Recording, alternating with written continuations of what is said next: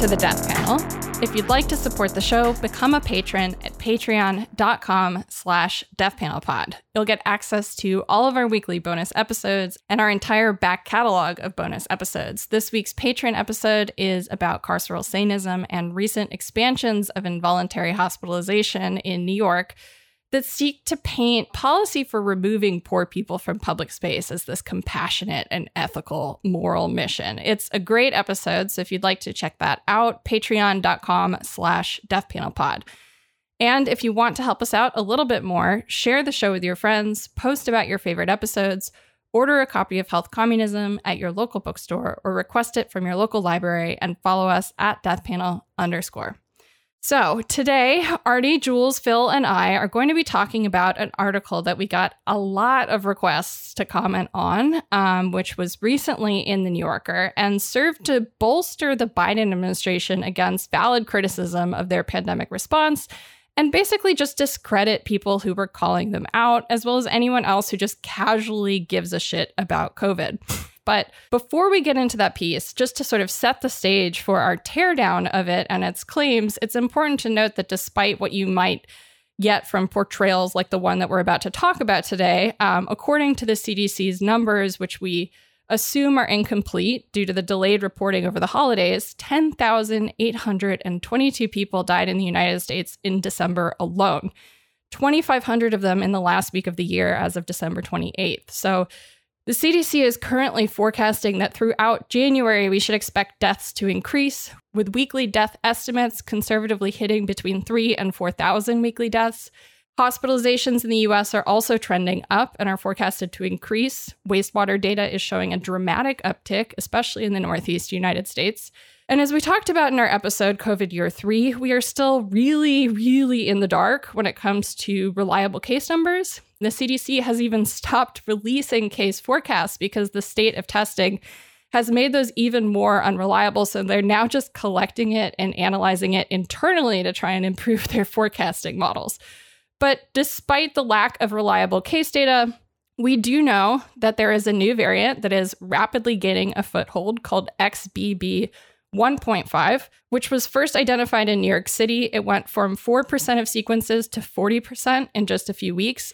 And all of this is not even to mention some of the ridiculous discourse going on about COVID and China, which is something we're not going to talk about today, but we have something very special planned for that for the patron feed on Monday. So, you know, just to sort of note the general state of COVID, it's also important to remember the US is not exceptional in its failure here. The UK and Canada also just had their deadliest year in 2022. So, that is all to say. As I mentioned at the top, we're going to be talking about an article that we got a lot of requests to comment on. I'm speaking, of course, about a December 28th, 2022 article in The New Yorker by Emma Green called The Case for Masking Forever. Now, this article is framed as a profile of the group, the People's CDC, which, just as a disclaimer, we are not involved with, we don't speak for or on behalf of them or intimately know them. But as we'll talk about, you know, the aim of the article is actually much broader than a mere negative profile of one organization. And I think it's best to understand this almost as an extension of another piece from the same author who wrote something for The Atlantic in May of 2021 that you may remember called the liberals who can't quit lockdown, which accuse people of being addicted to the fear of COVID. Right. And I'm happy, B, that you set this up the way that you did in terms of I, I, think it's really important actually to say out of the gate since we're going to be talking about this article um, the case for masking forever um, spooky which is that the article does yeah purport to be about the people's cdc this this group um, i don't think it's really about the people's CDC, yeah. to be totally honest. It's more accurate, I'd think, to say it uses the people's CDC, right. um, both their literature and statements from group members that um, the author Emma Green, I think, heard while researching it as a sort of narrative through line to I think, pretty clumsily and transparently try to refute many of really the most basic things about COVID that I think are kept pretty far under the surface in mainstream discourse and a lot of the things that we try to talk about often on this show, really. But as I think you'll see as we start going through it, I think it uses the People's CDC as a stand in for basically any COVID advocacy. Mm-hmm. Right. And and I feel like this has been something that like I, I kept when I was reading this, I kept feeling like uh, oh deja vu, but you know the there have been art, series of articles for like the last few years, sort of latching onto online discourse that's sort of critical of the Biden administration's public health uh, response to the pandemic or, or lack thereof from the left, and you know the the article is really a kind of thinly veiled attempt to sort of like defend whatever uh, has been sort of like going on at the national level. Totally. And I think it, it does this in, I would say, three ways to preface from the top. Um, one is it basically says what is argued by people for advocate and organize around COVID um, is not true. That right. people who are, mm-hmm. you know, talking about COVID, advocating about it, are approaching a selective view of science um, that is unsettled, un- unclear science. Um, the author refers to this as moralistic scientism. We'll get into that. Um, two, that advocacy around the pandemic generally is to use a deliberately loaded word, hysterical. um, and yeah. also three, that like the C- the People's CDC stands alone in yeah. their beliefs mm-hmm. about this. Um, you would never think that something like the death panel exists, for example. So I think I want to start actually on that point about unsettled science or about this sort of moralistic scientism, I actually want to highlight one particular quote from the article from the top because I think I'm, I'm gonna we'll return to this, I'm sure, but I think this specific couple of sentences just gives away sort of the the entire move that's happening here and really the problem with this supposed refutation. So here's one of the big statements that this New Yorker piece makes. Quote, the People's CDC talks about science as proof that the member's position is correct, when in reality they're making a case for how they wish the world to be and selecting scientific evidence to build their narrative. It's a kind of moralistic scientism, a belief that science infallibly validates lefty moral sensibilities. Yeah. I just like keep thinking I just keep thinking, you know, to connect this to, to the recent episode on how liberals um, killed universal masking, right? There's these interesting set of divisions. I mean, that that criticism that you just read, you know, verbatim could be lobbied at the actual CDC. That oh, exactly. you're just hiding behind um, the badge of science to justify you know, the demands of market capitalism to force people back to work and to adjust and intervene into rates of death and disablement, you know, for the interests of the national economy, right? And it's so interesting throughout this piece, but I think that that's sort of the kind of keystone moment that the people CDC is sort of utilized to draw this distinction that is just so facetious that some people are emotionally motivated. One of the other phrases yeah, that, or right. one of the other terms that that recurs throughout the piece is grievances. That the people yes. who are a part of this group mm-hmm. have grievances. And if you have a grievance, if you're emo- emotion, if you're motivated by emotion and you have a grievance, then you can only ever use science as a prop. Um, and then if you sort of set that up against all these institutionally ensconced people who either work in the field of public health even though there are people who work in the field of public health in the People's CDC, or people who used to work at the CDC. Um, then you get to just create this distinction between, well, those people are emotional, um, right. and these people are judicious. And it just so happens that they agree with the consent, political consensus uh, in the Biden administration and the one running the CDC. I mean, it's just such a funny you know, it's just it's just so silly. I mean, to to, to draw these kinds of distinctions and dress them up as if like I, I, don't know. I just find it really funny that this sort of accusation that some people, um, you know, so, some people are motivated by ideology, but not us. Never us. Right. I think um, this is like the ultimate turn of keep your politics out of my science because they're yeah. you know they are saying the the claim the accusation is you're you know that there is that there is a political choice being made to highlight some scientific evidence over mm-hmm. others in order to portray the world as they wish that it would be or as we wish it would be and that's the point as mm-hmm. you say like that is the part that's in part the the point that we and others have been trying to make about what the Biden administration and many in the media have been doing this whole time. So yeah, right, exactly. Absolutely. And so that that I think is going to color a lot of the comments that we have. I mean, this piece really kind of shifted a, a fundamental piece of thinking for me because for a long time my least favorite phrase of the pandemic was that the problem was that COVID had been politicized, Mm. right? And Yeah, that that was yeah. really the issue writ large, hmm. bottom line. We had only COVID.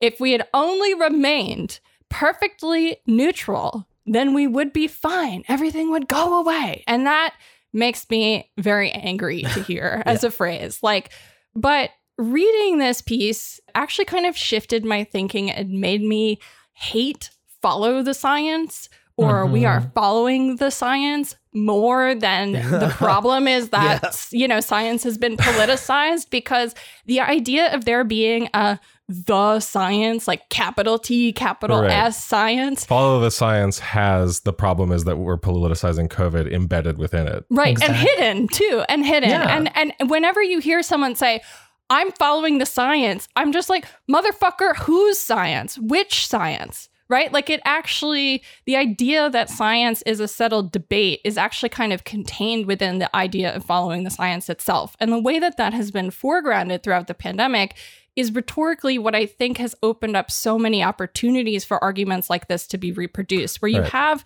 the idea of like science and the perspective of conflicting results based on different studies, but done by different people with different motivations and different affiliations and different biases and different disciplines, that that can cohere into one agreed upon narrative is just such bullshit. But what it does is that you know it takes this idea of there being a settled debate and puts anyone that disagrees with green's framing of the pandemic as being no big deal and places them in this position where people who are still protecting themselves from getting or spreading covid are painted as you know quote unquote insane or even at base level just politically toxic in a way that's basically portrayed as dangerous to mainstream democratic party success. And this is not just about like individuals but the ideas themselves. And so anyone who's just sort of casually telling their friend or their boss or explaining why they still mask is now subject to this sort of stigma of being like outside of the science. Yeah, I think actually that is one of the reasons that it's really helpful to read this piece, right? Not just to get your blood pressure going in the morning or mm-hmm. whatever, but I think if we if we're trying to to get ahead of or sort of stay on top of the leading edge kind of of rhetorical justifications for the deadly status quo, um, then I think, yeah, if you you read this piece, and, and I agree, I think it kind of really comes through on a second or a third read, just sort of track the mirroring going on. And I think this is something that we can really get into as well and talk about. But on the one hand, you have to watch how tightly there's a sort of correlation being made here between uh, a fantasized consensus around the science, the the, the thing that we already know, um, and a consensus being produced and handed down about so-called public opinion. Right, the idea that actually everyone else in the country has already decided the pandemic is either over or it's not a big deal, or we quote unquote hashtag have the tools, right? And if you sort of watch how intensely those two things need one another because they're both um, props, right? They, they're both sort of smoke and mirrors. And so the only way to sort of stand on their own two feet is for them to mutually reinforce each other over and over again. And so, in that sense, the People CDC serves as this kind of foil where, like, oh, Right. well, not only are they out of step emotionally and their perception is out of step with the rest of the country, which there's no way that we know that is true at all. Um, at the same time, oh, they're so out of step on the science. Um, and, you know, there are all sorts of semantic games, I think, and sort of really, really sort of hair splitting. Um, sort of, you know, if I were being my former English professor self, I would say like bad faith, close reading going on to sort Yeah. of justify those interpretive moves. But I think it's really telling here that we're seeing this kind of um, shift in the way justification is sold now because it's not even I mean, it's so obvious that the science, right, you know, that that doesn't really hold up when you sort of start asking some questions about the data behind it and the evolving research, et cetera. But by the same token, then, right, neither does public opinion. And so they both need each other to put kind of a, an undifferentiated front on uh, because otherwise this house of cards is looking real wobbly. Well, yeah, the the implication is we should all follow the science directly towards ignoring material reality that's right in front of us. So, but Jules, earlier you mentioned um, the the recurring use of the term grievances in the article, and that sort of sets us up well for one of the things that I think is really the most important to talk about from the top just to make sure that everyone kind of understands the very clear position that this article is coming from. I just want to talk about and highlight a, a couple pieces of just the tone of the article. This is I'm gonna I'm just gonna read a couple of quotes out of context, some of which will actually like return to their context later. The obvious first one is just the actually starting with the name of the article, the case for masking forever, um, which I think is this sort of archetypal clickbait red herring. You know, here are the people still upset about the pandemic. They want you to wear a mask for the rest of your life. Don't you hate that? Shouldn't you be scared? And note that just no one in the like no one in this article actually says we should wear masks forever. The second, though, is I'll, I'll just read a, a, couple of direct quotes. Uh, so, for instance, this is how the article portrays uh, the People CDC and, again, by extension, COVID advocacy as a whole. Um, quote, they have made it their mission to distribute information about the pandemic, what they see as real information, as opposed to what's circulated by the actual CDC, unquote. Uh, another one quote in the organization's written materials a few specific grievances come up again and again with varying degrees of scientific support to back them up.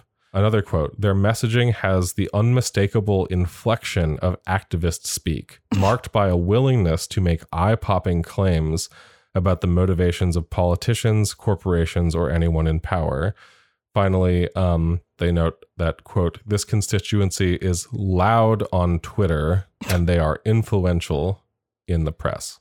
I mean that kind of framing of like you know this is an emotionally driven argument by people who because they're sort of forwarding this like moralistic perspective right have kind of won over hearts and minds in the press is something that we see so frequently in terms of like just dismissing everything from saying that, you know, universal masking is a good thing because it allows people who are immunocompromised to like not worry as much about going into public space and that universal masking is good because it reduces overall virus in the air, that that in and of itself is a kind of moral superiority, like wokeism argument, I guess. And I, I think this framing is just like so often levied as a way to just sort of immediately dismiss COVID as not just an emotional problem, but like a problem of people who just don't see the world accurately and aren't practical, right? Yeah.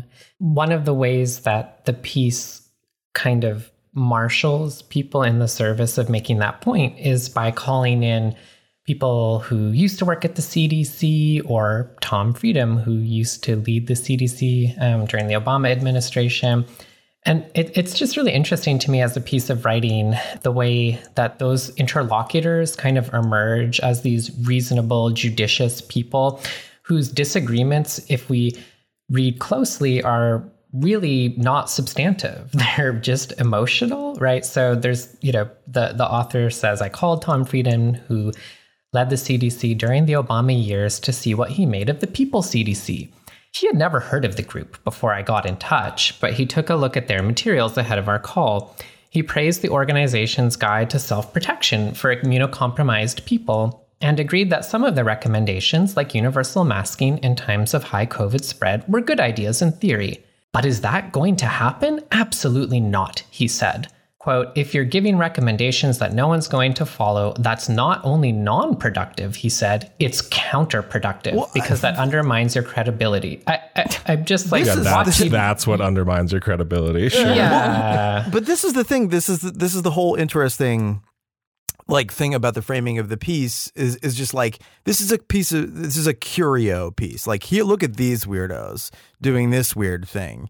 Um, and uh, rather than like, you know, interestingly enough, I think there's a piece to be written about like, okay, well, exactly what do people do when government advice on, you know, public health or like public health messaging, like whatever the major functions of public health are, regulatory or informational.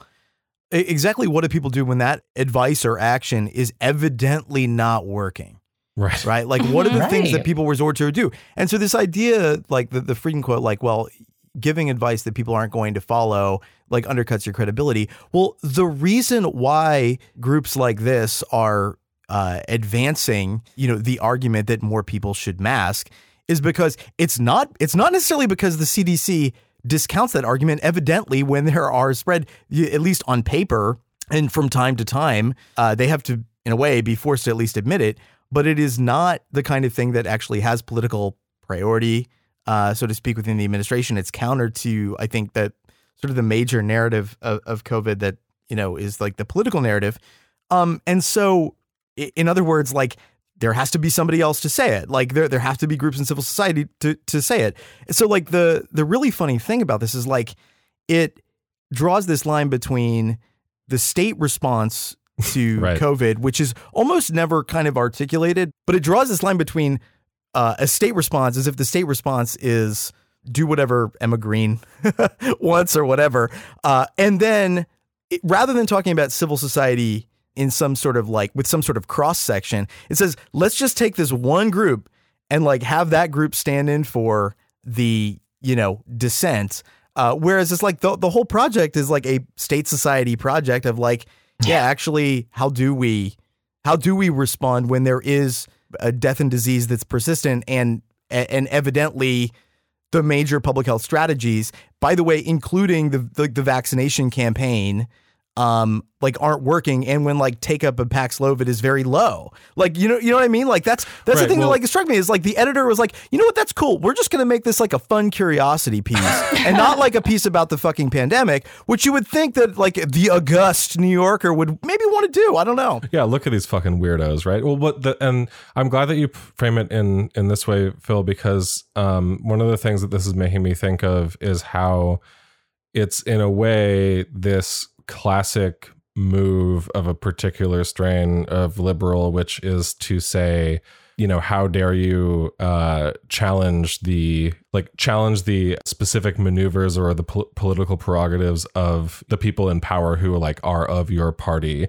mm-hmm. something that politics, political decisions, what happens within the state and how it is managed are sort of the exclusive domain of the elected officials that we have decided to represent us and it should stay there and those people should autonomously make their decisions. And how dare as you're mentioning groups in civil society phil like how dare people out in society challenge that right, right. well yeah um, which is like, which is absurd and defeatist and not how politics works obviously but yeah. Well, by the way like it's it's also a very specific choice to cover only what an organized group is doing. A lot of the way that civil society responds to these things is completely unorganized, disorganized. And in order to find it, you would have to find the advice that people on the job say at, you know, your local, you know, d- you know Target or like big box store are giving to one another. about how to, you know, how to uh, deal with the possibility that, like, oh yeah, you could get really sick and it's going to be a, a, pain in the ass. You know what I mean? Like that's like it, to actually understand how civil society responds to these things, you would have to not do the kind of tawdry uh, journalism that that this person is doing.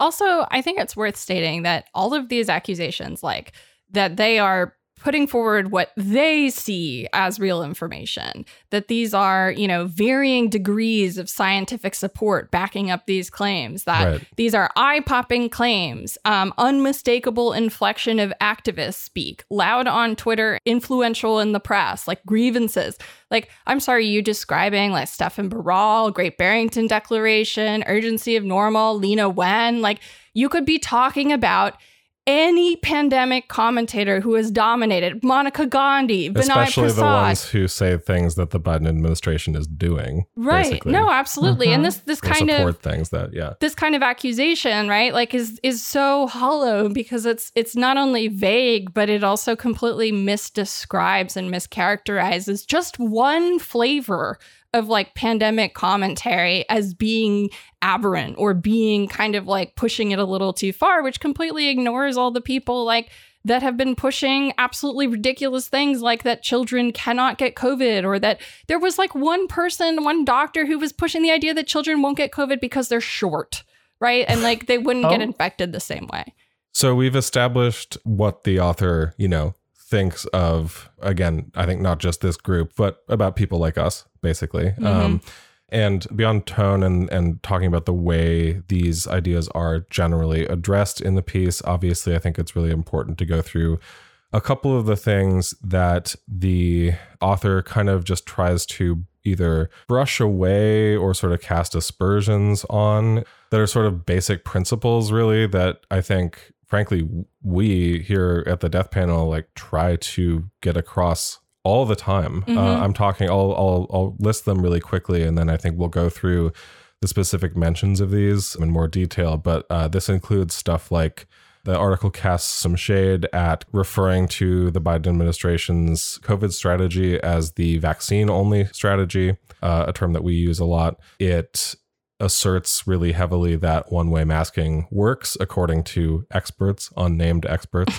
um, the author also casts doubt on criticism of the COVID, uh, the CDC COVID isolation policy change that happened in December 2021 that we talked about a lot in COVID year three. Mm-hmm. Um, it also casts doubt on long COVID itself, both its frequency and its severity. And then, of course, it casts doubt on COVID and health as a collective responsibility in the first place. So it would be great if we could just walk through a couple of these. The first is the vaccine only strategy. Um, this is a subtle one, but they say basically uh, Green Green writes they strongly support mask mandates, arguing that quote the vaccine only strategy promoted by the CDC is insufficient unquote. Just noting here the use of quotations. They're quoting a group member here, Mm-hmm. unwilling. Mhm. Basically, the author is unwilling to bring this in as something that's actually happening. Basically, and I think it's just important to note that. hmm No, absolutely. I mean, I think the decision to frame that as a quote versus like a simple statement of fact about their beliefs, which is actually what it is, right? Like if you're writing this sentence, you could do it so many different ways, but there would be like no way of writing it with or without quotes that wouldn't necessarily like portray this as the author's opinion, right? Like she is saying explicitly that they are arguing the vaccine strategy is insufficient, but there is like an explicit refusal to even recognize that as like a valid claim. And I think that's where the kind of framing of the quotes comes in. Not only does it kind of make it, you know, put it into question, right? But it also explicitly places it within their speech and Yep. makes it something that, you know, both Green and the New Yorker are refusing to put in print under their own framing without that kind of like direct and deliberate attribution, like outside toward other people. Well, right, and there's no a positive definition at that point. It like it's like by which they mean blank. Right, Um, exactly. You know, Right. so like which it's like okay, the vaccine only is is a shorthand for the fact that on other protective measures, you know, I think it is pretty hard to argue that the government hasn't, you know, fallen behind on encouraging them, right? I mean, that's it would be really hard not to argue that. Right, exactly. Well, and this is important because so much of the well, the the reason for calling it, the reason for referring to this stuff as the vaccine only strategy, which is obviously what has been happening, is we see over and over, uh, time and time again, as we talked about in COVID year three, for instance, like the Biden administration will deliberately specifically say, you know, masks have been an, an important tool during the pandemic, but there is a time and a place for them. And then they say, like, as the line has now become, you know, most of the people dying are either unvaccinated or not up to date with their booster or didn't get Paxlovid on time. That's their words, not the reality, because now more than half of people dying, more than half of all COVID deaths are in vaccinated people. But you know, they say that, and then at the same time, you know, 15% of people have been boosted, like 3% of kids under six months have been vaccinated, like 5% of kids between two and four have been vaccinated. You know, this is even if the even if all of this were true and there were a reason to just go with the vaccine only strategy, we're we're not in that universe actually that that things like this article and the Biden administration itself want to really claim that we are in. Right. And also by leaving it kind of out there like that, by not actually elaborating on what the shorthand of like vaccine only strategy is even referring to, which is that we are undermining the efficacy of the vaccine by letting it rip while Yeah. we're rolling out the Yeah. vaccine. And that, you know, when the vaccine came out with these beautiful efficacy numbers that made everyone so excited that we were going to maybe have a quote unquote normal life again, that was kind of promised to them by the Biden administration that that was in the context of broad masking. And then if we want vaccines to be that effective against covid that the best way to accomplish that is to layer fucking masking and vaccines. Like But the way that it's thrown out there, like this, if you don't know what vaccine only strategy means and you're reading this article, you might be like, oh, Yeah. wait, the people CDC is anti vax. Like they don't think the Right. vaxes are good. Mhm. Like I'm just thinking about like, what is a vaxxed and relaxed person thinking as they're reading this? Well, sounds like vaccine critical, but Right, that's it- not at all what the right, framing exactly. is. It's that's and that's the case for a lot of this language, and the reason to draw attention to it, it is specifically, I think, for someone who is you know coming in reading the article in good faith, maybe doesn't know anything about it, for like a quote unquote naive reader or whatever, it could very easily be like, oh wait, what? These are like a bunch of kooks. Okay. Anyway, as I mentioned, the second is one way masking. I'll just read the quote really quickly. We don't have to go as in depth as, as that with all of these, but I think it's important to just like have these things read for what they actually try to say and how they try to refute these basic points. But uh, Green writes, quote, the group argues that one-way masking is insufficient, but some experts in airborne transmission argue that it's strongly protective for vulnerable people. Uh, this this one made me so mad. some experts Yeah. strongly Who is- protective. I mean, when you don't experts? substantiate any of these claims, it's that they're vague, right? Like how strongly protective for what vulnerable people in what situation, right? Like the, these, it's one line. Right. And this is also one of those number one like errors you're not supposed to commit in journalism when you're talking about science is to sort of just say some experts claim this. Like in, you know, refutation, like you could say some experts claim that Agent Orange is actually really good for you and that getting cancer from it is like a, a way to live a productive and happy life. Like I'm sure, like whatever, you can find people that say that getting COVID is good for you. Like very easily who have credentials. So to leverage some experts like that in this context is just like one of the most sort of disingenuous framings that you could possibly like throw in Well, here. especially specifically because, as we talked about in the episode, um, how liberals killed masking, there's basically one expert this could mean, which is J.G. Right, Allen, and the right. other experts who talk about this most like for the most part literally just are citing a specific Hugh, op-ed yeah, yeah, from Hugh, yeah. December of 2021 Not a study. that as we talked about in that episode uh is is not not realistic it's like conflating um air filtration rate from masks with actual chances of getting an infection which is not the same thing whatever we talk about that more in, the, and in also, that just episode. to reiterate, the point of masking is to reduce the overall amount of virus in the air. So that's why one way masking is not great. Third is isolation policy. I find this one hilarious that Yeah. they even tried to debunk this or or whatever. Um, quote: The scientific claims that the people CDC makes about the real CDC's policies are not necessarily straightforward either. The People's CDC says that a five day isolation period for vaccinated people is unsupported by evidence, but some studies suggest that most transmission happens right before and right after people develop symptoms. I'm sorry, can I just say that's a deceitful statement because it marshals a piece of evidence that's technically irrelevant. Like, if more transmission occurs early on during infection, does not mean that no transmission or no substantial transmission occurs later in an infection. Like, if this was in you know, a student paper, term paper that I received, I would have to underline that sentence and say, like, just so you know, like, you're not actually arguing the point you think you're arguing here, unless your intent is to deceive the reader. Right. It's like one of those things where you point to something and you say, don't care about problem A because problem B is so much worse. Therefore, A is then, you know, irrelevant, right? Which is like you could be talking about apples and oranges. They could have zero relation to each other and be sort of coincidentally, thematically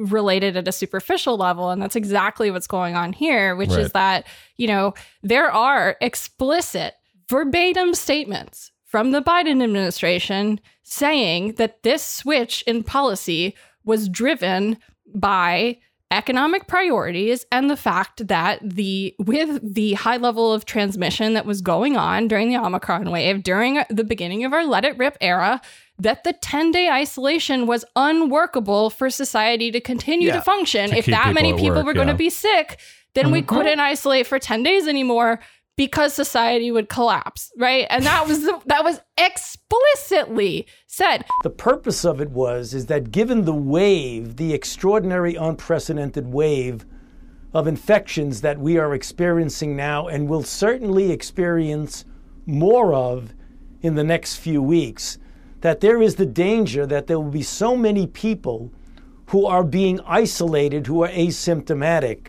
for the full 10 days, that you could have a major negative impact on our ability to keep society running.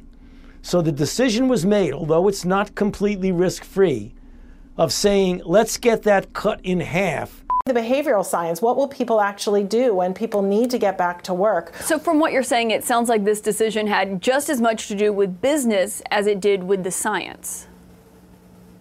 Well, so I, it really had a lot to do with what um, we thought people would be able to tolerate. Well, and this is the corollary, though, of using the state as a surrogate for talking about science, which is that it can't be the case that changing the isolation guidelines from 10 to 5 days is a reflection of like policy uh, desires or like economic motivations. Like if you're using the state as a surrogate for scientific consensus, which I think you, it could be said that this is what the author is doing here, then you like then you can't admit to that, right? right. Uh, it has to be like they're the only reason why the CDC would change that guideline would be because that's what the science tells it to do. I mean, it's funny that kind of the author, you know, is quick to to note that the kind of like the failing of what she calls the uh, the quote unquote progressive imagination. You know, the the the failure of that is to treat science as like giving an obvious in like obvious one way indications of like and prescriptions of what people should do. That it's not complex. And yet, when it comes to actually talking about the motivation of the reason for this like decision, it's funny how e- eh, how non-complex the yeah. science becomes. Mm-hmm. Right. Mm-hmm. Yeah. Let me just replicate that thing that I'm calling a failure real quick uh, mm-hmm. in my own rhetoric. Um, the again, not to belabor. There's if you want to hear more about this, the isolation thing specifically, we did talk about this a lot in COVID year three, and specifically the fact that. For example, when this isolation guidance was announced, CDC scientists were pissed and confused about the change because there wasn't evidence for it mm-hmm. and they mm-hmm. couldn't really make any so it was a whole problem. Um, but again we get into that in, in that episode. So fourth um, big claim uh, sort of scientific fact that the new yorker piece wants to rebut. Now we're getting to long covid. So um, i'm just going to read this uh, this paragraph actually here because this is um, a real highlight of the piece i would say. The paragraph starts with more grievances colon more grievances. The People's CDC believes that the CDC downplays the risk of long COVID, a post viral syndrome that can follow the initial infection. The People's CDC matter of factly reports that getting COVID more than once increases your risk of death and hospitalization, and of developing chronic conditions affecting your lungs, heart, brain, and other organs. That no amount of COVID is safe, and no number of shots can protect you. Quoting then from one of the People's CDC's documents, uh, quote, we want to say plainly that you can have a mild infection and still get long COVID, the organization wrote in a report in June. Quote, vaccinated people can also get long COVID. Objectively true. They frequently cite the figure that one in five cases may lead to long COVID symptoms, based on a CDC study of data gathered in part before vaccines were widely available. All of this is an argument against treating COVID like any other inevitable seasonal yuck Instead, we should think about it as a quote unquote mass disabling event. Well, I mean, again, the contrast here and the use of, of quotes that we've been dialing into, I think, is so helpful, right? What are the, the, the two assertions quoted from this weather report? We want to say plainly that you can have a mild infection and still get long COVID. That's 100% true. Totally true. And then, mm-hmm. second, vaccinated people can also get long COVID. That is 100% true. Okay, cool. But then there are some real interesting lines from the author that are just in here, right? No number of shots can protect you seasonal yuck. Uh, like, wait, what? What? These are, you know, the the. It's just so interesting it, that it's like painting them as uh, engaging in hyperbole. Yeah, hyperbole. But, but in fact, the it is the author engaging, engaging herself. in hyperbole. Yeah. Yes, Jinx. No, but right. absolutely. And this is something that like we have seen over and over leveraged against long COVID. That like, mm-hmm. no, you can't trust the prevalence. No, anyone who who's mentioning the prevalence, they're just trying to scare you. And people are literally just saying like no, like you can still get long COVID even if it's mild. Like you can still get long COVID and and even if you're asymptomatic and like you can still get it if you're vaccinated, which is an incentive to avoid infection for a lot of people, not just the acute infection, but the possibility of not just like long term illness, but the medical bills that come with it, right? And like Mhm. the fact that this is just written off as a kind of hyperbolic anxiety, right? I think reflects a lot of the ways that we think about illness in our society and the way Yeah. that we like cast moral aspersions on sick people, saying that, like, oh no, like, Illness, health, this isn't like a collective issue. This is like moments of individual failing down to misinterpreting the world around you and perceiving yourself to be sicker than you actually are. And and these are like the fundamental ways that we write things off, we brush them under the rug and we allow really blatant and fixable health issues that could be addressed very easily just completely languish and get worse and worse because it's all about making sure that people don't talk themselves into the idea that they're sick and become malingerers mm-hmm. who are, you know, psychosomatically convinced that they are now sick with long COVID and going to remove themselves artificially from the workplace when they could still be productive earners.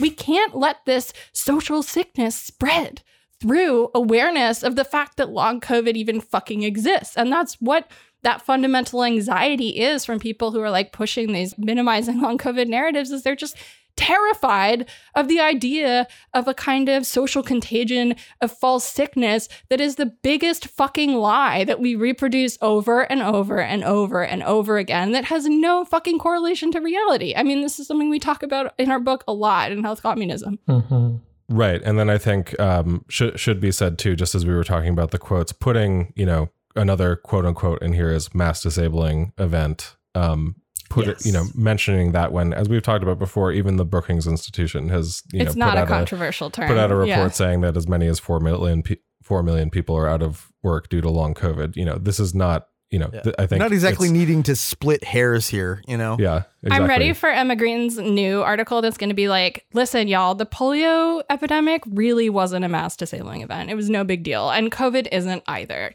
Deal with it. Not all water is wet. You know. Um, anyway, the Speaking uh, of, are all eugenics eugenic? right Couldn't be. Couldn't be. We will get to that in just a second. Um, that is uh, coming up very shortly. Um, so the the last one that I just wanted to address is not quite the same as maybe something like saying like the author saying like oh yeah one way masking works totally like and they're they're ridiculous for saying that it's insufficient the the final one is actually just kind of more towards again just a, a really broad point that we try to make on this show on, De- on death panel um, all the time, which is about COVID as a collective responsibility, Mhm. uh, like that about public health as you know the public part of public health, I guess, and about health in general as a as a collective thing. So Green writes of this, for example, quote. The group takes issue with the way that the CDC emphasizes individual choices over collective action. As the current CDC director, Rochelle Walensky, has put it, your health is in your hands. Zoe Thill, a family physician in Brooklyn who was zooming in from a room full of potted plants, got heated just thinking about it. Quote, when we say do your individual risk assessment and plan accordingly, that says to certain people, stay inside forever, for fucking ever. She said, For me, it's about countering that. It's about saying, no, that's not okay. The other people CDC members threw up emojis in approval, red hearts, clapping hands. That whole potted plant line is so weird. I feel like it's like a trad wife diss being like, this family doctor has an apartment full of potted plants and not screaming children. So what does she know about modern life? Kind because of she framings. got heated right she wasn't just speaking as a doctor she also was emotional and then other people used emojis because they were on zoom i mean Right. okay like i know it's nice to have a little literary flair i want to see this i want to see these people i want to you know feel or i want to rather you know feel a little bit of a scene but yeah that the, the floridness or the floweriness of that prose feels like a little dripping with contempt Yeah. Yeah, it's John using it to McPhee, she ain't. Yeah, right. I mean, it's using it to, I mean, both of those things um, portray this as being delivered via, I would say, you know, essentially some imagined version of like a, a cloying, annoying liberal bleeding heart or something. You know what I mean? Uh, like that, like that type of person. And that, and I think between like the potted plants thing and the and the Zoom emojis, I think is trying to show them as basically kind of like an out of touch or immature from some a and capacity, coming from a different class position than Just cloying. you know what I mean. Yeah. Anyway. Yeah. Obviously, first thing about this is that, like, I don't think I've ever seen anyone approvingly quote Rochelle Walensky saying, Your health is in your hands before this moment. Because the fact of the matter is, is like, what the People's CDC is saying, um, you know, is not a unique claim of the People's CDC. This is something that we've been saying on this show since March of 2020. and That, it's not like- and it's also not unique to us it's like No. a kind of bedrock uh principle going back a very long ways Absolutely. And the other thing, too, is that I think part of this uh, sort of framing of this collective response that this is kind of immature, this is unreasonable, that this is like a kind of unpractical view of the world, but it also, in a lot of ways, is kind of just like framing it as the idea of a collective response is this really radical solution being forwarded by like immature weirdos locked in their house and that they don't recognize the way the world works when in actuality this is not some like you know quote unquote psychotic idea from health communists. This is just like very basic public health principles. When you have a respiratory pandemic you cannot respond on an individual level because the virus is just in the air and that's just how it works. And then beyond that like some of the ways that she's trying to sort of characterize and frame the vibes around this are just really so clearly like cheap shots trying to sort of undermine the credibility of anyone that's that's really actually making these arguments or making these claims which again are basic basic basic ideas. No i mean but this is this is the thing. It's like is there a story about you know activism and and like the pandemic here? Uh sure sure there is. Uh, and is there a story about politics and the pandemic here? Like sure there is. It's a story about why the united states failed to control the fucking pandemic like you know what i mean? This is the um Yes. Well, you go back to the beginning of the pandemic and you like the early comparative statistics like would say that like it is in fact not, you know, not just the failure of like a collective uh, publicly oriented government response to the pandemic, but the fact that like it's not exactly like you have a lot of compensating institutions in civil society that are going to emphasize anything other than uh, uh, uh, like an especially like individualistic you, you know your health is in your own hands, dude, approach to things. Like that is a fundamental feature of the American response to the pandemic, and it utterly eludes the author. Um, Yeah, it's like absolutely. it's like why does this sound weird? It's like it maybe it sounds weird, or maybe these people uh, seem I don't know enraged because of this legacy of failure. I mean, like that's the funny thing. It's like it's a curio piece without wondering why it's a curio piece. Right. So this actually sets us up really well to talk about. So we've mentioned here are the things that the author sort of disputes um, and calls matters of either unsettled science in almost a, I mean, almost frankly, in uh, uh, uh, proximity to climate change denialism Mhm. way of like, well, some other experts say that this isn't a problem, so you know we should maybe default to either saying it's up in the air or that um and and thus they're sort of choosing the more extreme option and doesn't that make them hyperbolic and annoying? And the authors talk some about how you know these disputes are quote unquote difficult to adjudicate etc and goes on to sort of include some things about then if you kind of have you know come to understand that uh, maybe they're picking and choosing science and maybe they're kind of annoying or maybe you know people who do covid advocacy are just these sort of out of touch bleeding hearts or whatever. Then what what is that worldview coming from? Like what is uh, what is sort of like leading them into this hyperbole?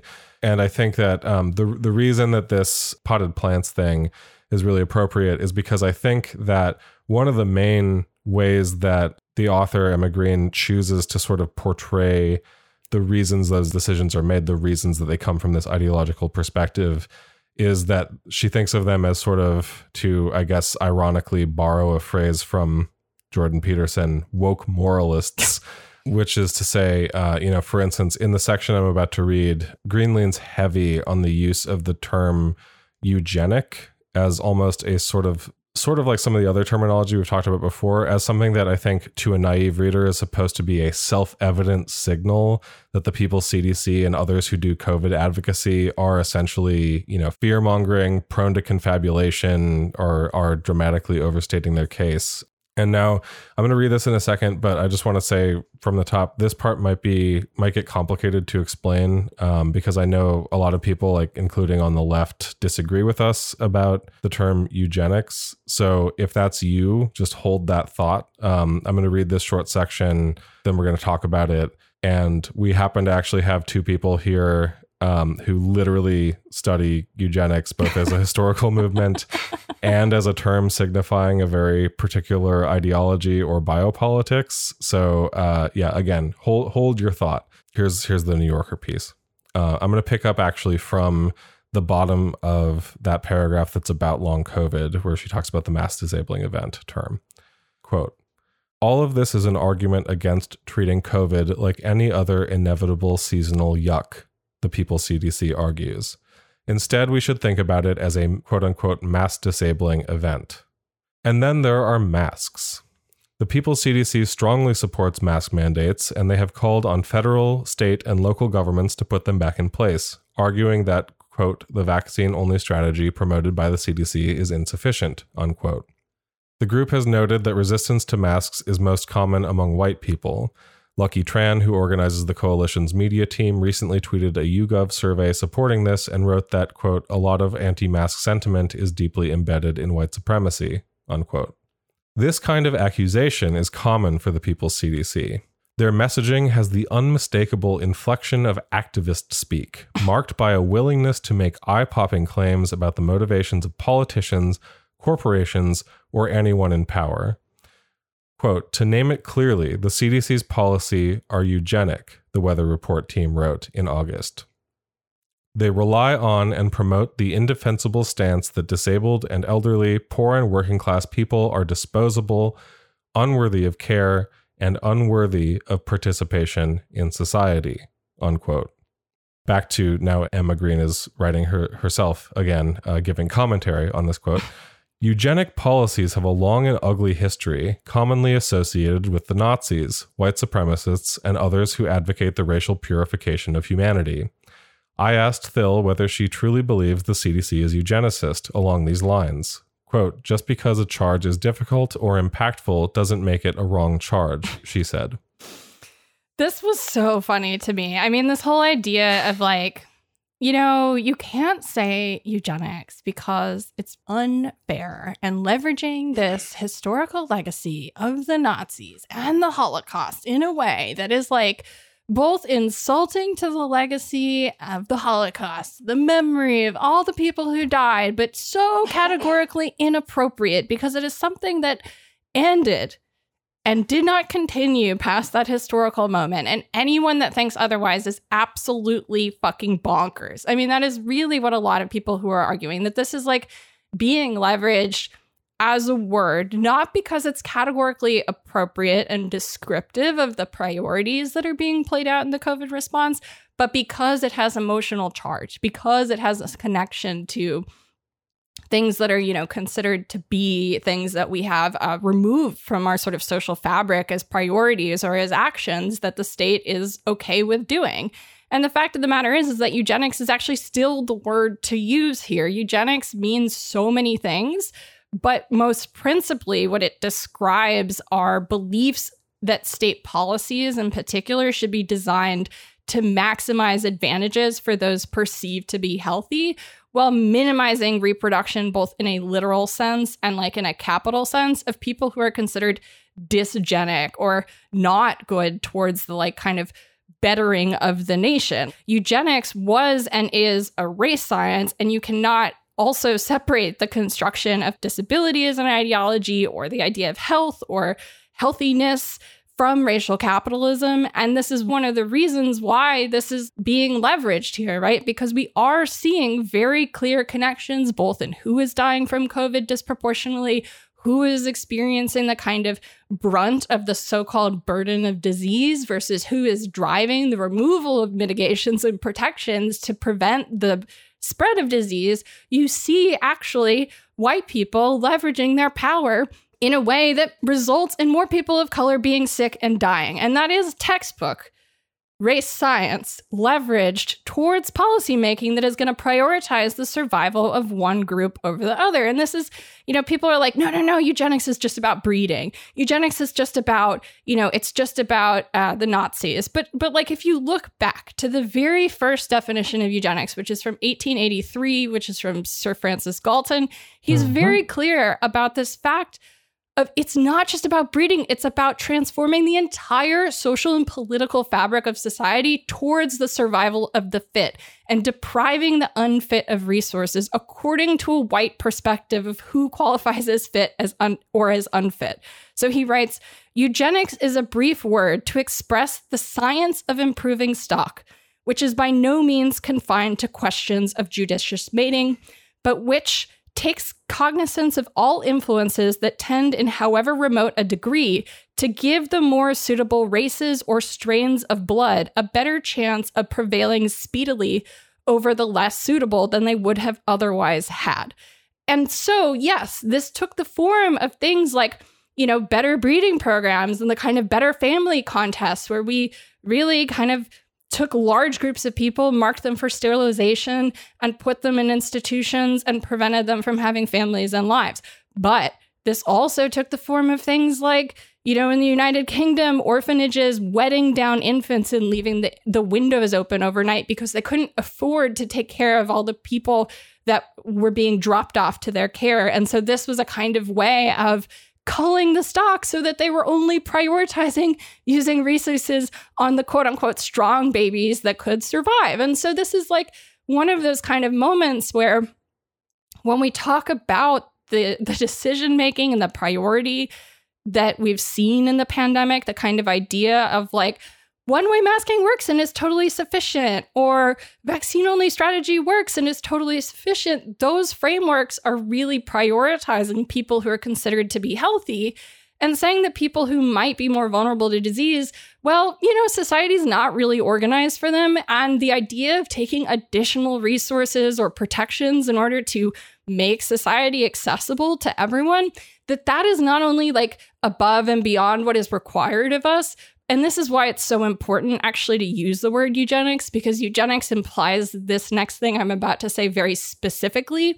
But that if we were to give the resources necessary for more broader survival, if we were to prioritize those quote unquote less suitable races and strains of blood with the more suitable races and strains of blood, as the eugenicists frame it, then that would lead to the fundamental destruction of the human race. That we actually cannot survive as a society or an economy if we take the time to take care of everyone equally. And that's why this word's appropriate. And I think a lot of people just they see it and they think, oh no, this is being used to, to leverage a kind of emotional response, but it's actually really descriptive and it's about being accurate about what the priorities are in these in these policies that are being made and really sort of what is the ultimate result in terms of like producing in the social fabric a kind of dynamic within the population that relates to an idea of the survival of the nation as a whole hinging on abandoning certain segments of the population. Beautifully beautifully put. And i think that you know the way that green it's so telling to me that green has to you know, go out of her way to point out that eugenic policies were associated with Nazis and white supremacists and racial purification because it's a very common reflection of just what happened in the aftermath of World War II, which is like the consolidation of a sort of liberal internationalist rejection of 19th century race science and 19th mm-hmm. century racial politics for the kind of consensus liberal racism and race science that we inherit to this day, which is a shift from race as a kind of biological trait um, to race uh, being sort of funneled through the proxy of population. And so something like public health as a discipline is very explicitly designed to inherit that legacy, right? And so mm-hmm. it's like, of course, if you wanted to set up a kind of alibi straw person, right, you would say, well, you don't think the CDC is full of conspiratorial racist eugenicists. Uh, no, of course not. The whole point is that's not how eugenics work anymore. They, Exactly. it- eugenics very advantageously shed its explicit language of race war and, you know, um, and it shed its very explicit language around race in order to become more subtle and more able to work at population levels. Uh, and so the kind of taking for granted technocratic fatalism that, you know, wide swaths of people who might uh, tend to be disabled, elderly, poor, working class, people of color will die. There's no way for them not to die. And therefore, the role of the state and the role of science is merely to make rational decisions not about just who will die, but how many people will die, how quickly they will die, under what circumstances they will live and die, what the quality of that life and dying will be. All of those rationalizations are the legacy of post war eugenics. This is like a very, very, very sort of basement ground floor point in the scholarship on the history of race science and the history of eugenics. It's not, you know, groundbreaking, but it's a very common liberal talking point to stop the clock at 1945 and be like, hold on, Right. you're saying the CDC, you're saying the Biden administration is white supremacist. Yeah, not in intention, not in sort of character and motivation, right? But uh, in the reliance on the techniques of eugenic science and population management. That is what we are doing. Every single, you know, aspect of policy here is geared towards that. And it's just hard not to read this paragraph in the piece as also rather disrespectful um, you know, to to the opening of the piece and to the person mentioned the opening of the piece, Mindy Thompson Fullilove, who is a professor at the New School, a professor of urban policy and health, right, who opens whose story opens this piece because she has spent her career studying disease and epidemics and looks at how, for example, Black and working class communities are disproportionately affected by disease and epidemic, right? And by death and, and disablement. And it's like, uh, yeah, so you're really also circling back here to disqualify people who actually do this research, right? By setting up a kind of false narrative about what eugenics. I mean, just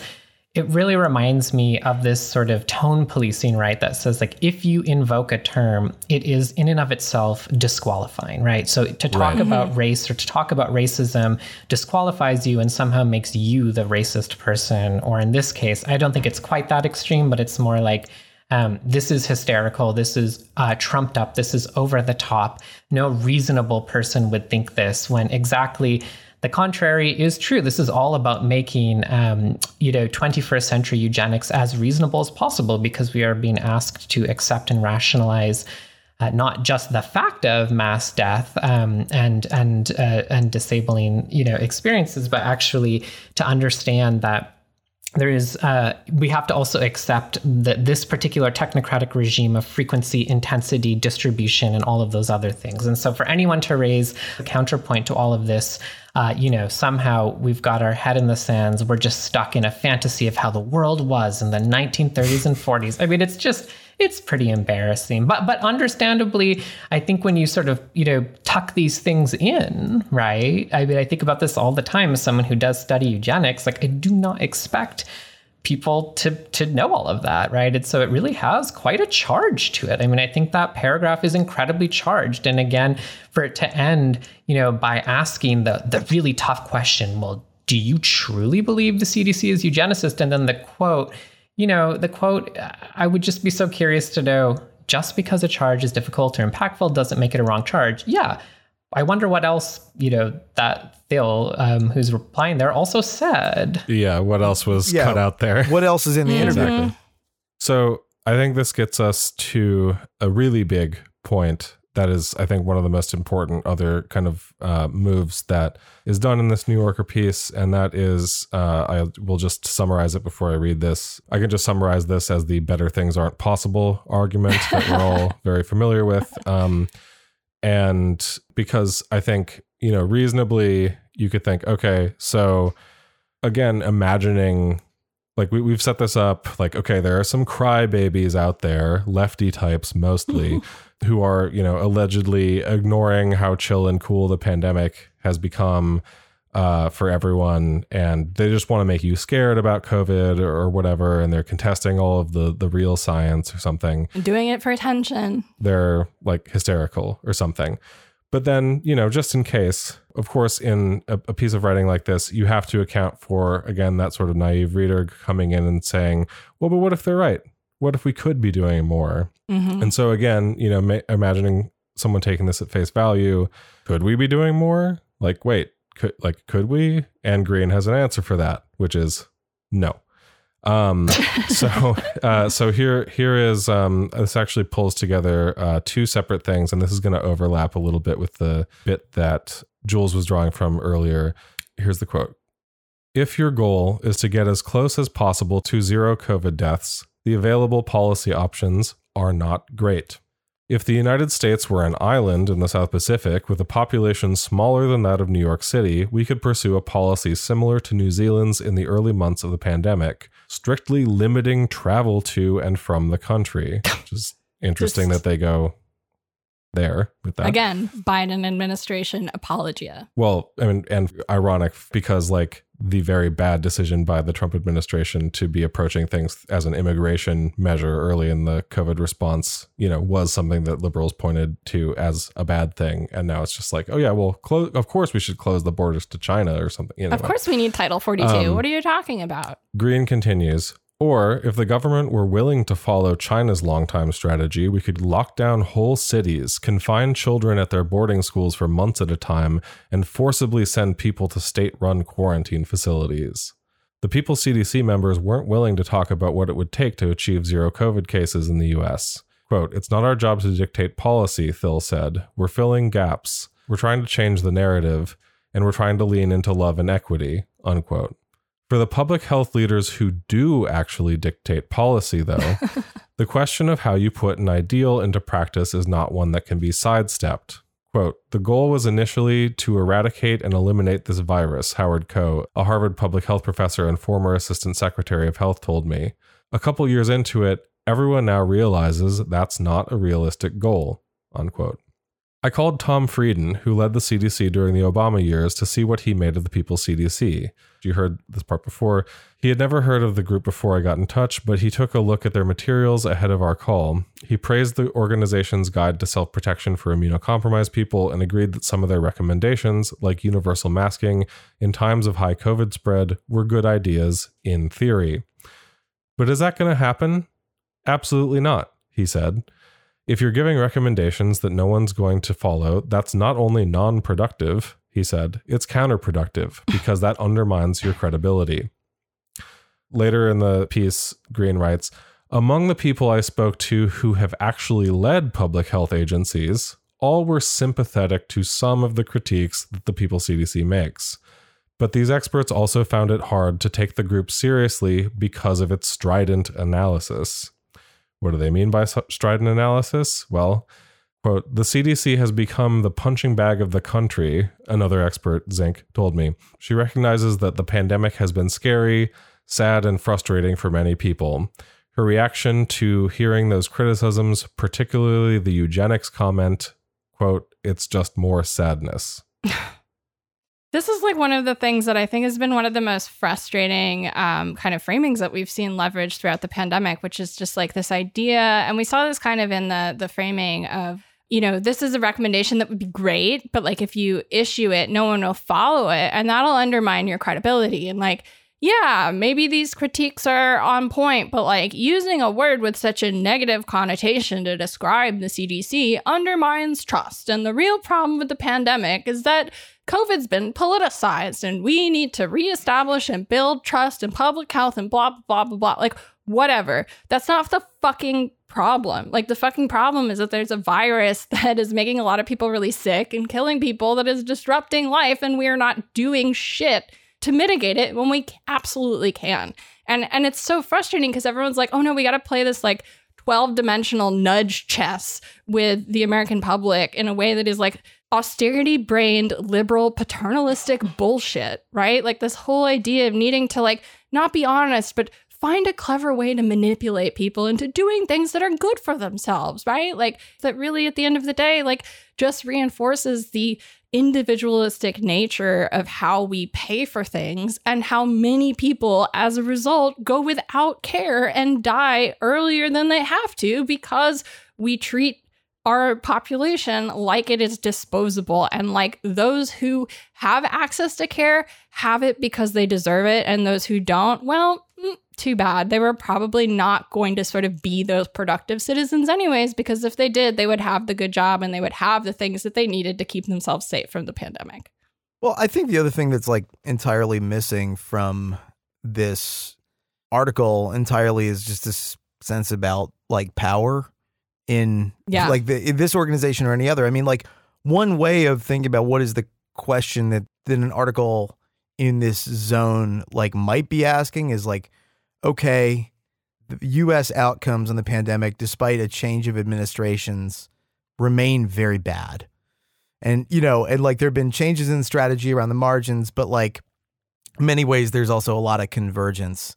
And at the same time, they're like there is some knowledge out there that like what is going on is not producing better outcomes. Like things are not, you know, uh, that there's no countervailing power in society. There are not mass based organizations that can form to make different kinds of demands that parties themselves don't effectively, you know, convey those demands. And okay, so you have an organization out there that, you know, is not necessarily numerous uh, in terms of its membership. It doesn't have leverage, but it's making an argument that's like maybe different than, you know, the administration. Like that's sort of a, a you know, perhaps a frustrating place to be and frustrating place to organize from or you know like it like it is there is a story there right? But this is real like the real content um and i this is not merely in this piece but this is just like i think the way that people conventionally talk about these things is like the real content is you know what arguments can you make that are permissible about like your appraisal of what's been happening here um and which aren't like which are the things that like you know, when you say it, you are an out just like marked as an outcast from like the from from the conversation, right? Like it's all about the sort of the propriety of different kinds of arguments. And I think that to just miss the question about like, okay, well, when there's failure on some important dimension of like the state's like what the state its its authority and legitimacy is sort of like grounded on, then you would expect some sorts of reactions in society, and you don't actually see them in very strong ways. Like what is like what is society doing? And so, eh, like rather than that, it's like no, this group wacky making arguments that you know I judge to be uh, wacky, therefore go on go on to the next article do read the fiction section there's a good uh, there's a good you know frederick seidel poem in this issue I think we're getting towards the end of this. I don't think we're gonna like. Obviously, we're going to get to everything in this. Um, unfortunately, I think that includes we're not going to get to the uh, red baiting part, which is so funny. Where uh, Emma Green says essentially, "I was wondering if, based on the way that they talk about these things, if COVID advocacy was, you know, full of those people, by which she means communists, which."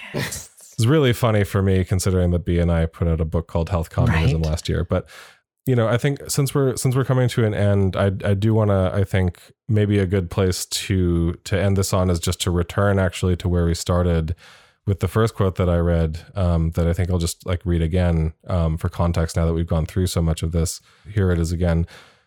The People's CDC talks about science as proof that members' position is correct, when in reality they're making a case for how they wish the world to be and selecting scientific evidence to build their narrative. It's a kind of moralistic scientism, a belief that science infallibly validates lefty moral sensibilities.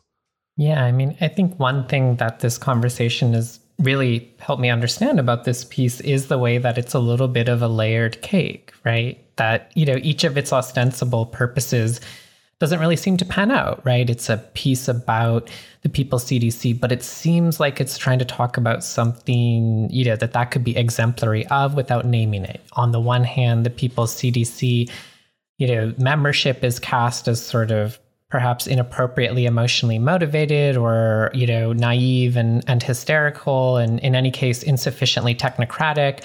And so they're just sort of, you know, motivated by feeling. On the other hand, what if they're actually, you know, kind of funded by liberal groups? Or what if even some people in the CDC, you know, sympathize with them? What does that mean? But because it never sort of arrives anywhere, right? I think to me, part of what all of this sort of intramural squabbling over like why can't you just be happy you know democrats run the cdc or like why can't you just let public health do what they do um, why do you have to be so difficult about this uh, imaginary person who never actually really appears in the article is because it is sort of layering that on top of this much more significant point, which is, I think, also why the, the piece has to do this sort of kind of truly staggering moment of like, are you all communists, right? Which is um, basically trying to style any sort of opposition to the rationalization of the public health metrics of death and disability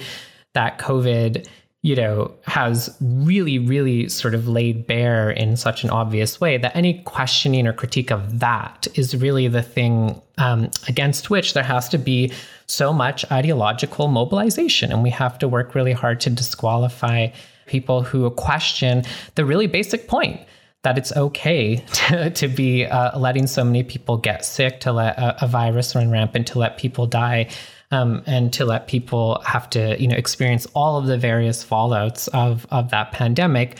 Um, because in fact, we could be doing something. Uh, we could be doing many somethings, but at any point, just to lobby that kind of opposition in itself has to be disqualified, right? And so I think that by sort of, you know, baking that underneath the layer of all of these other points we've been moving through where it's like it seems like there's a plot, but then it just stops, right?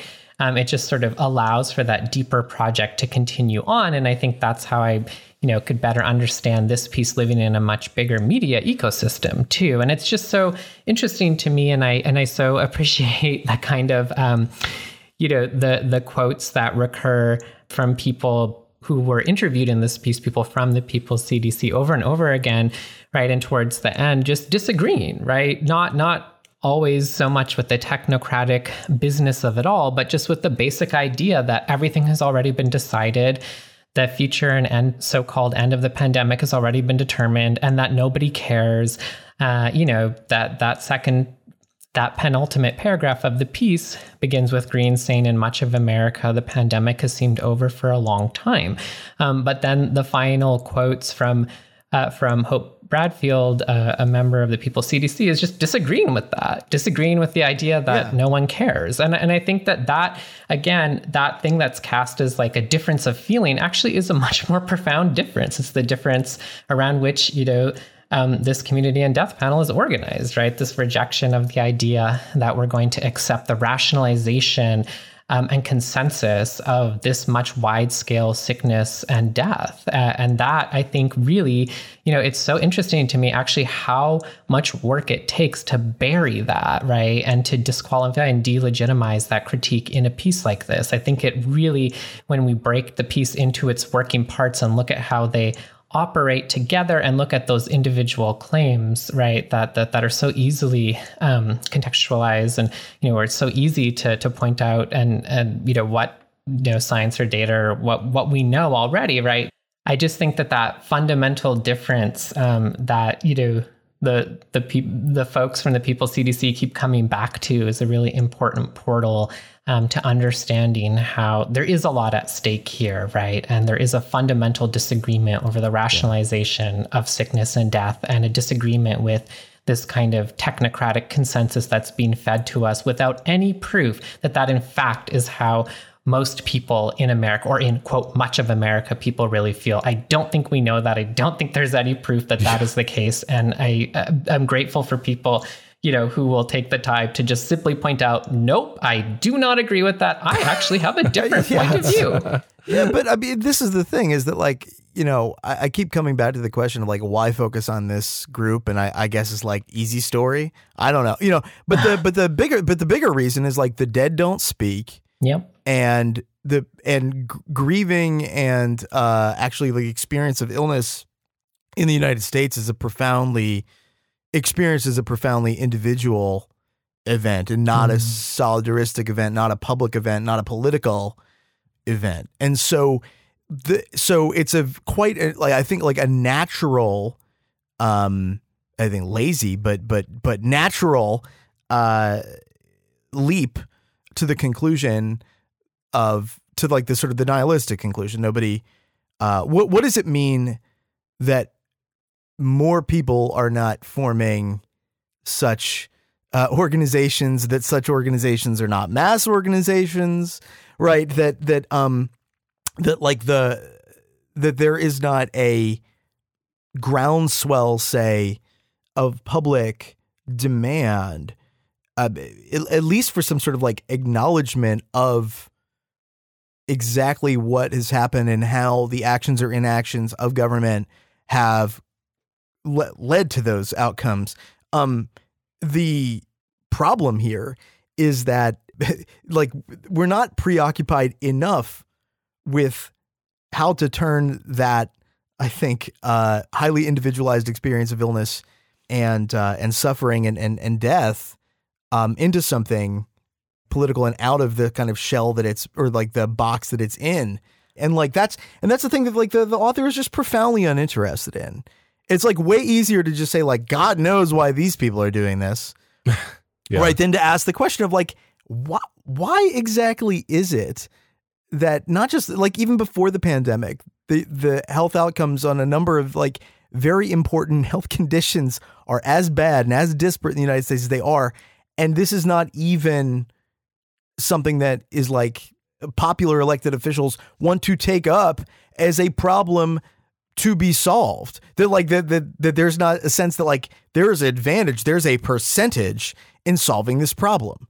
Um like in the absence of curiosity about that, like it's just like you have no imagination or like interest as a journalist. And so why are you doing what you're doing? Yeah. And it's ultimately a, a move like this, you know, it serves to undermine solidarity within a growing and very intellectually and ideologically diverse constituency who are broadly calling out the US federal government for abandoning public health in favor of personal responsibility. And the way that this is framed, like, obviously, this makes it seem like they're standing alone. And that's absolutely not the case. But part of the point of coverage like this is to create the perception that these are beliefs that are solitary and shrinking. And that's actually not the truth. This is this is a kind of growing constituency. There is broad criticism of the Biden administration from lots of different angles, and some of us are communists, and it just happens to be that way, and that's fine.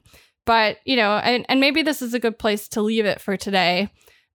Patrons will catch you Monday in the patron feed. Everyone else will catch you later in the week in the main feed. To become a patron and support our work, which is entirely listener supported, patreon.com slash deathpanelpod. You'll get access to all of our weekly bonus episodes and our entire back catalog of bonus episodes. And as always, Medicare for all now, solidarity forever.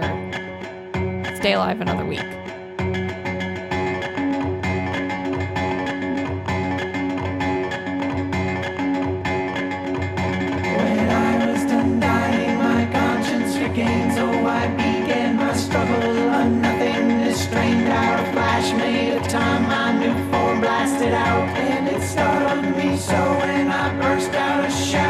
Which my legs ran frantic like birds from a nest, and I ran until drained, leaving no choice but rest. So I fell asleep softly, the edge of